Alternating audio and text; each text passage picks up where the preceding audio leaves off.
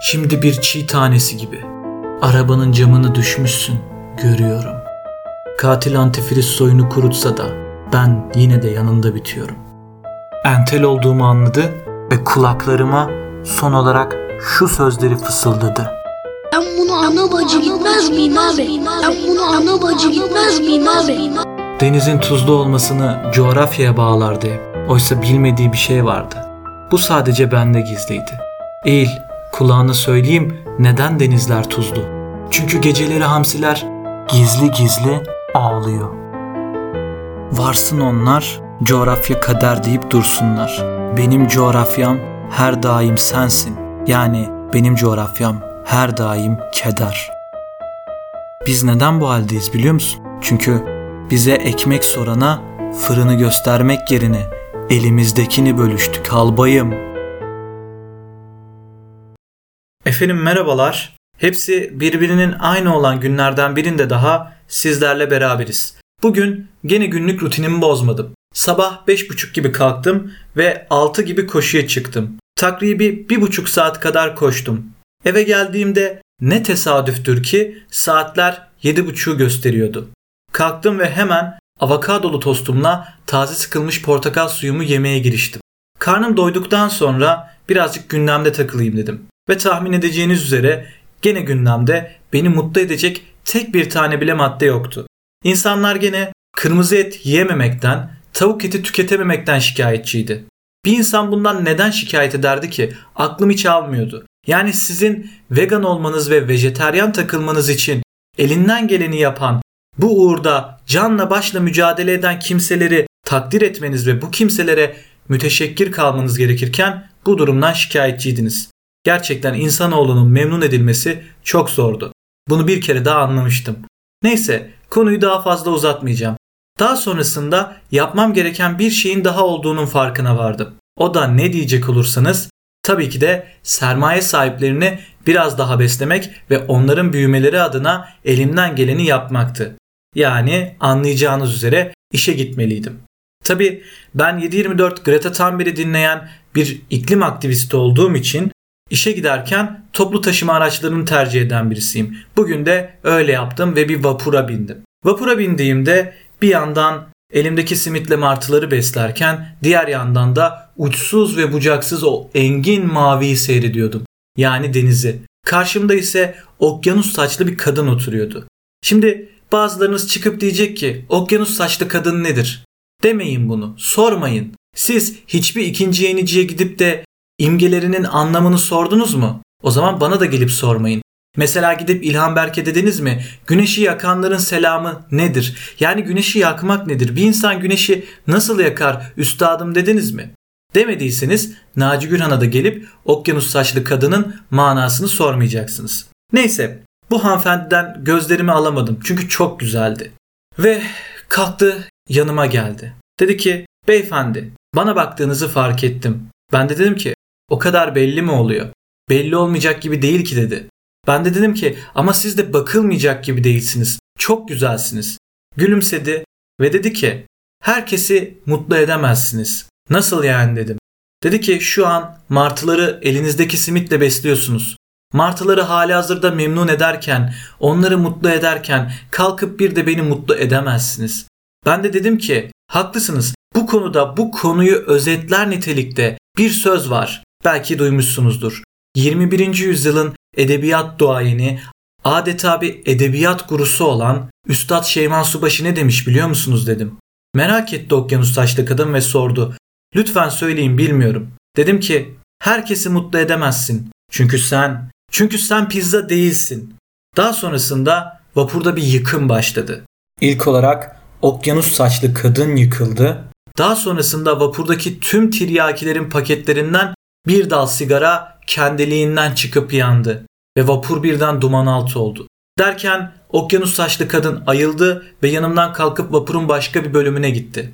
O öyle kalkıp gittikten sonra aklıma en az Şeyma Subaşı kadar doğayan bir edebiyatçı olan ve ismi lazım olmayan bir kitapçıya gittiğimde onun kitabını alıp yüzümü kapatmak suretiyle çekindiğim fotoğrafı post olarak Instagram'da paylaşmamın akabinde deli gibi beğeni yağmuruna tutulan o postuma sahiplik eden o kitabın sadece kapaktaki cümlesi aklıma geldi. Daha doğrusu kitabın direkt ismi geldi. Çünkü bizzat ismi cümle olan bir kitaptı bu. Şöyle diyordu Üstad Nilgün Budur. Sen gittin ya ben çok güzelleştim. Samimi söylüyorum yüzümü bu kitapla saklayıp attığım post yüzümün gözüktüğü fotoğraflardan daha fazla beğeni aldı. Buradan ben iki sonuç çıkartmıştım. Birincisi yüzümün çirkin olduğuydu. İkincisi ise influencerların haklı olduğu. Yani sosyal medyada beğeni almak istiyorsanız birazcık yüzsüz olmalıydınız. Ben de bu kurala uydum. En sonunda bunu Tavşan Ralph örneğinde gerçekleştirdim. Biliyorsunuz Tavşan Ralph'i paylaşıp hayvan haklarına dikkat çektim ve kozmetik markalarını eleştirdim.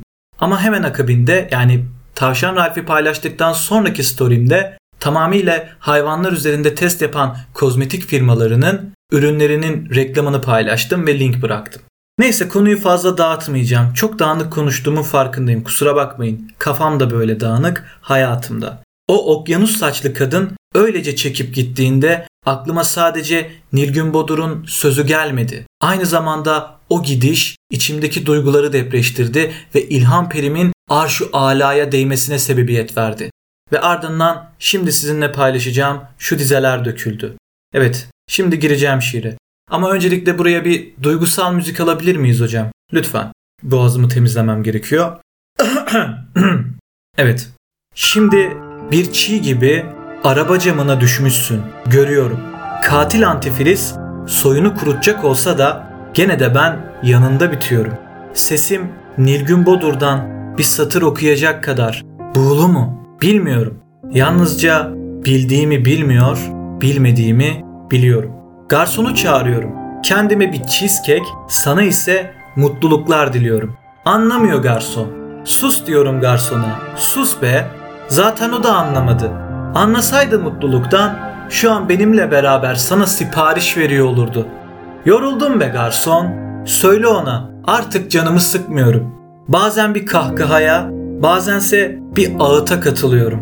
Biliyorum ben de suçluyum ama ona rica minnet değil, istirham ediyorum. Hatta de ki yalvarıyorum. Süt mühim detay, aksatma, hakikaten yalvarıyorum. Zira çocuklar için önemlidir kalsiyum ve potasyum. Anlamadım gitti dünyayı, zaten zaten lisede de sevmezdim kimyayı. Sen iyisi mi? Ört üstümü, okşa saçımı ve öp alnımdan. Zira, zira birazdan gelip çalacaklar son kez kapını. Dandan, dandan, dandan. Tabi bu sondaki kapı metaforunu saydığımız üstadlar kadar e, büyük bir edebiyatçı olan Yunus Günce'den esinlendim. Çünkü biliyorsunuz onun da çok güzel şiirleri var. Ama çoğunuzun düşündüğünün aksine kesinlikle patates kızartmasına yazdığı şiir değil benim kastettiğim. O da şaheser niteliğinde ama Yunus Günce denince benim aklıma direkt şu şiir geliyor. O dizeleri şimdi sizinle paylaşayım. Geçen gün evden çıktım. Geri döneyim dedim. Anahtar yok cebimde. Zile bastım. Annem, halam filan açtılar kapıyı. Sağ olsunlar. Bu duygusallık karşısında herhangi bir müzik yeterli gelemiyor. Ben bu duygusallığı taşıyabilecek potansiyelde bir müzik görmedim bugüne dek. Sizler denk geldiyseniz bilemeyeceğim. Neyse birazcık daha mevzuları şöyle toparlayayım. Okyanus saçlı kadın gitti. Vapurla iş yerine gittim. Ondan sonra işlerimi hallettim. Baktım kapitalizm günden güne vahşileşmiş ve insanlar üzerinde silahlarını fütursuzca kullanmaya devam ediyor. Dedim ki günlük misyonumuzu yerine getirdik. Tekrardan vapura binelim. Vapura bindim ve eve geldim. Eve geldiğimde ise kapıda kendisi küçük ama mahiyeti büyük bir sürpriz karşıladı beni. Bu ne diyecek olursanız da tabii ki de Mayıs ayının elektrik faturasıydı. Gerçekten çok yüksek bir meblağda gelmişti. Bunu nasıl ödeyeceğimi düşündüm. Sonra bu faturayı nasıl ödeyeceğime dair araştırmalar yapmaya karar verdim. Ve Tuğçe Işınsu'nun Tılsımlı kitabına denk geldim. Bir ürünü almadan önce onun hakkında yapılmış yorumları okursunuz ya, daha önceden o ürünü almış insanlar yorumlar yapar. Onlara baktım. Bir bey amcamız şöyle yazmış. Su faturamız çok kabarık gelmişti. Nasıl ödeyeceğimizi bilmiyorduk. O sırada Tuğçe Işınsu'nun Tılsımlı kitabını okudum ve bilmediğim bir hesaptan hesabıma tam su faturamın meblası tutarında bir miktar yatırılmıştı. Bu tamamıyla bu kitap sayesinde oldu. Ben de ümitlendim çünkü ne derler bilirsiniz. Umut fakirin ekmeğidir. Tuttum banka hesabımdaki son paramla Tuğçe Işınsu'nun kitabını sipariş ettim. Bakalım şu an siparişi bekliyorum. Umarım bu kitap bizim elektrik faturamızı ödeyebilir. Daha sonrasında tabii bu olayı bir arkadaşıma bahsettim. O da borç batağındaydı çünkü. Dedi ki kanka o kitabı sipariş edecek kadar bile param yok. Bana okuduktan sonra verebilir misin? Ben de dedim ki ulan cahil sen bilmez misin Üstad Tuğçe Işınsu ne söyledi? Dedi ki herkesin tılsımı kendine. Nasıl ki herkesin tuttuğu kendine, herkesin tılsımı da aynı şekilde kendine. Aynı mantıkla düşüneceksin. Yani benim aldığım kitabın tılsımı sana tesir etmiyor.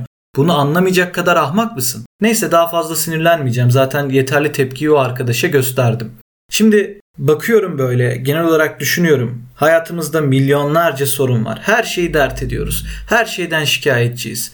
Ama ben artık bir sorunla karşılaştığım zaman gerçekten kendimi rahatlatıyorum. Çünkü başta saymış olduğum isimler yani Şeyma Subaşı, Nilgün Bodur, Tuğçe Işınsu gibi üstadlarla aynı çağda yaşamanın şansını taşıdığımıza inanıyorum. Tıpkı bu isimler gibi çok özel ve eşsiz bir insan daha var. Biliyorsunuz hepimize yetecek kadar kanaate sahip bir kanaat önderi. Tuğçe Kazaz. Hakikaten yaptığı her açıklamada ufkumuzu açıyor ve vizyonumuzu genişletiyor. Kendisine müteşekkirim. Ve herhangi bir sorunla karşı karşıya kaldığımda diyorum ki artık sorun yok Tuğçe Kazaz var. Unutmayın ki Tuğçe Kazaz her zaman bir yolunu bulur. Kusura bakmayın öksürüp duruyorum. Korona falan olmadım merak etmeyin. Sadece bugün fularımı birazcık sıkı bağlamışım. Dışarıda 50 derece hava varken ne demeye fular takıyorsun demeyin. Entel olmanın bir bedeli var arkadaşlar. Bu bedelleri ödemeyi göze alamıyorsanız bu yola hiç girişmeyin. Evet bu arada e, gene iki parçaya böldüğüm bir bölüm yapmayı planlıyordum ve ilk bölümünde 21. yüzyılın edebiyat duayenlerini anlatmak istemiştim sizlere. Şimdi edebiyat duayenlerini anlattık. Bir ara verelim istiyorum. Şöyle kısa bir ihtiyaç molasına gideceğiz şimdi. İkinci bölümde de böyle sürekli efendime söyleyeyim edebiyat popülizme kurban gitti. Gerçek edebiyat yok şu an. Edebiyat ayaklar altına alındı. İşte çok satanlar listesine bakıyoruz. Okunmaya değer bir kitap yok. Bla bla diyen bir takım gerçek edebiyatçı bıdı bıdıcıları var. Bu bıdı bıdıcılardan bir tanesi de benim elbette. Dolayısıyla hem kendim ve kendimin muadili olan e, bir takım gerçek edebiyatı kovaladığını iddia eden insanlardan da size bahsedeceğim ikinci bölümde. Tabi şimdi bir dediğim gibi bir molaya gireceğiz. Bu molaya girmeden de size şöyle küçük bir uyarıda bulunmak istiyorum. Moladayken Hikmet Anıl Öztekin'e falan yanlamaya kalkmayın. Aksi takdirde kaybolan vakitlerinizden müessesemiz sorumlu değildir. Hepinize teşekkür ediyorum. İkinci perdede görüşmek üzere.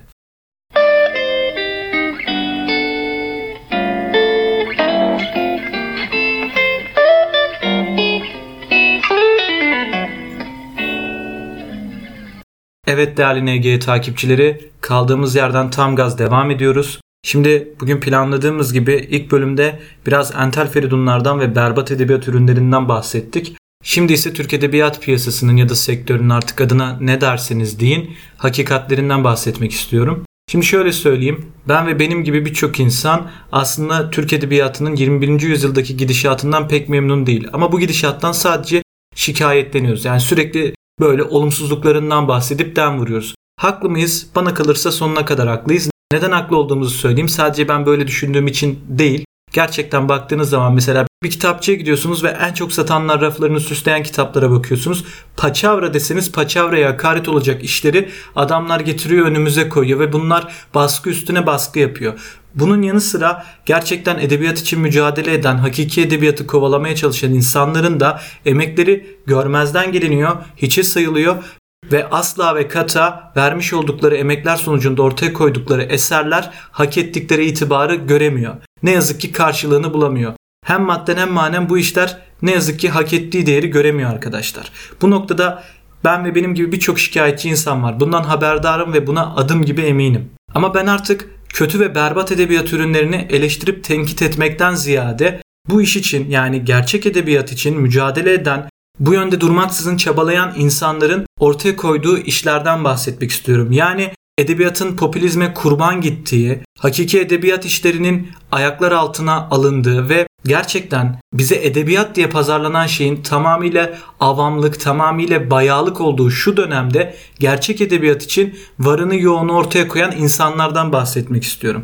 Gerçekten bu kişilerin kıymetinin bilinmesi gerektiği kanaatindeyim. İşte bu bölümde de gerçek edebiyatı kovalayan bir oluşumdan bahsetmek istiyorum. Hakikaten edebi haz ve estetik kaygıyla oluşturulmuş eserleri bir arada bulundurmaya çalışan, insanların emeklerini göz ardı etmeyen, imkanı olanların değil de yeteneği olanların içerisinde yer aldığı ve yetenekli insanları barındıran bir oluşumdan bahsetmek istiyorum.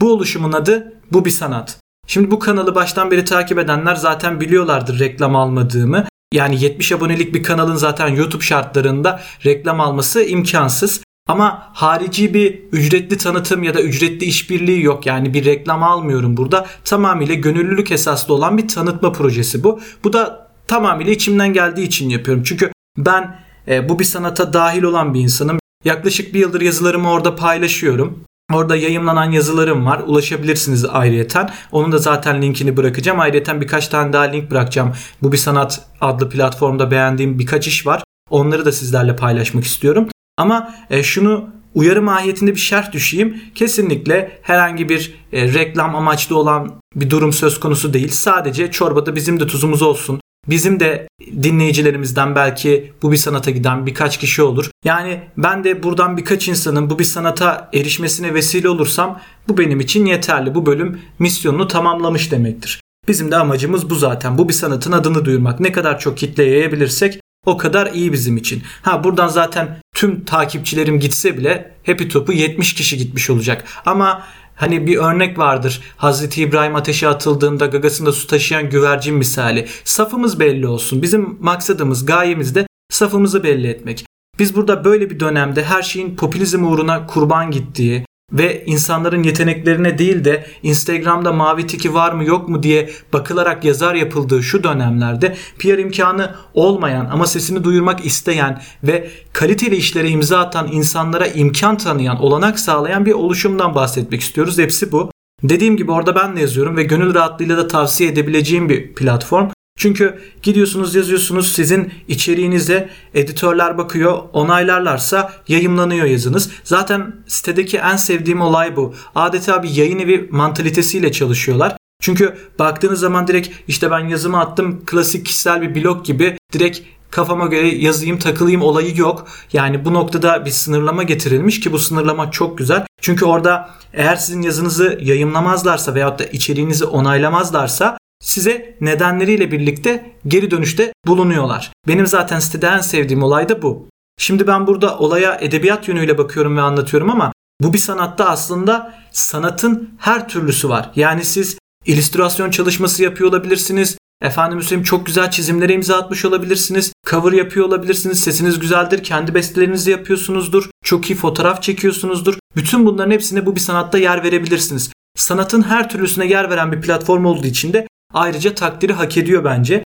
Şimdi girdiğiniz zaman zaten e, oradaki içeriklere bakarsınız, kimine yorum yaparsınız, kimine eleştirinizi gönderirsiniz. Ben bugüne kadar orada yapılan eleştirilerin de hiçbir şekilde kötü karşılandığını görmedim. Yeter ki siz yapıcı eleştiri yapın, hiçbir şekilde kötü bir karşılık almazsınız diye düşünüyorum. Oradaki insanlar da zaten içerikleriyle ilgilenilmesine sıcak bakacaklardır. Yani en azından ben öyle bakıyorum. Mesela ben orada yazdığım herhangi bir yazıya illa övgü gelsin mantığıyla bakmıyorum. Yani orada eleştirsinler. İçerikte tatmin etmeyen ya da hoşunuza gitmeyen, göze çarpan, böyle anlatım bütünlüğünü bozan bir işim varsa direkt söylesinler. Bu işinizde şu şu eksikler var diye belirtsinler. Ben bundan memnun oluyorum. E, bu noktada e, bu bir sanatla ilgili söyleyebileceklerim bu kadar. Bir de şunu söylemek istiyorum. Ben bu projeyi aslında yapmayı çok daha önceden planlıyordum. Yani demiştim ki 2-3 ay önce böyle bu bir sanattan bahsettiğim bir bölüm çekeyim. Ama ne yazık ki araya farklı yoğunluklar girdi, işlerim çıktı, oldu bu oldu derken e, biz buraya kadar geldik. Süreç bayağı bir uzadı. Dolayısıyla bu bölümde bugüne kadar sarktı. E, şimdi ben İlk bu projeyi yapmayı istediğim zaman oradan birkaç insana söylemiştim bunu ve demiştim ki Siteden beğendiğiniz içerikler varsa bana atın. Ben de bu bölümde bahsedeyim onlardan demiştim. Yani şöyle biliyorsunuz ki podcastlerimi birden fazla farklı mecrada paylaşıyorum. Bu mecralardan bir tanesi de YouTube olduğu için orada açıklamalar kısmına link olarak bırakmayı planlıyorum. Bu arada YouTube demişken bu bir sanatın bir YouTube kanalı da var. Oradan da takip edebilirsiniz. Hatta Bilimum tüm sosyal mecralarda mevcut olan bir hesabı var bu bir sanatın. Yani Instagram'dan, Twitter'dan vesaire her yerden takip edin bence. Ve şunu da söyleyeyim bu bir sanata üye olmak ücretsiz arkadaşlar. Sadece Gmail'inizi ve çeşitli bilgilerinizi girmeniz gerekiyor. Tabi siz destek olmak istiyorsanız destek de olabilirsiniz. Şu an çok fazla bir bağışçısı yok. Ee, onlardan bir tanesi de siz olabilirsiniz isterseniz. Bu da tamamıyla sizin inisiyatifinize kalmış bir husus. Ee, bunun haricinde şunu söylemek istiyorum. Bu linkleri bırakacağım aşağıya dedim ama e, bir tane iş var. Ondan e, bölüm içerisinde bahsetmem gerekiyor. Muhammed Dalpaltı adlı bir arkadaşımız var. Asurah'ın Ruhu diye bir roman yazmış. O da bana gönderilen işlerin arasındaydı. Şimdi onun tüm bölümlerini okuyamadım ama okuduğum bölüm kadarıyla sevdiğimi söyleyebilirim. Gayet güzel bulduğum bir roman. İşte şimdi aşağıda önereceklerimin hepsini okudum. Yalnızca Asurah'ın ruhunun birkaç bölümünü okuyabildim. Hepsini tamamlayamadım. Dolayısıyla Muhammed'den bir özür mahiyetinde en azından burada direkt olarak PR'ını yaparak bir özür dilemiş olalım ve hatamızı telafi etmiş oluruz diye düşündüm. E, kusura bakma Muhammed en kısa zamanda işleri yoluna koyduğumda senin de romanının bütün bölümlerini okuyacağım inşallah. E, bu şekilde arkadaşlar bu bir sanat hakkında ve bugünkü bölüme dair söyleyebileceklerim. Bu arada kapatmadan önce hemen de şu uyarıyı yapayım.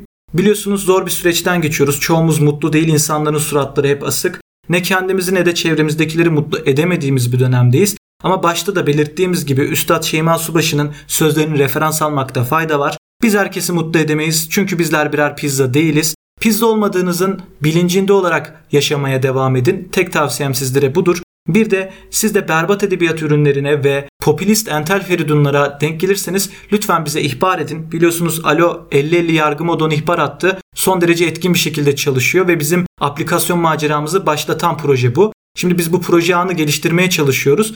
Bu proje ağının bir ayağını da berbat edebiyat ürünlerini imha eden bir ekip oluşturuyor. Dolayısıyla gönül rahatlığıyla bizlere ihbarda bulunabilirsiniz. Bir bölümün daha sonuna gelmiş bulunuyoruz. Hepinize hoşça kalın diyorum. Selametle eyvallah.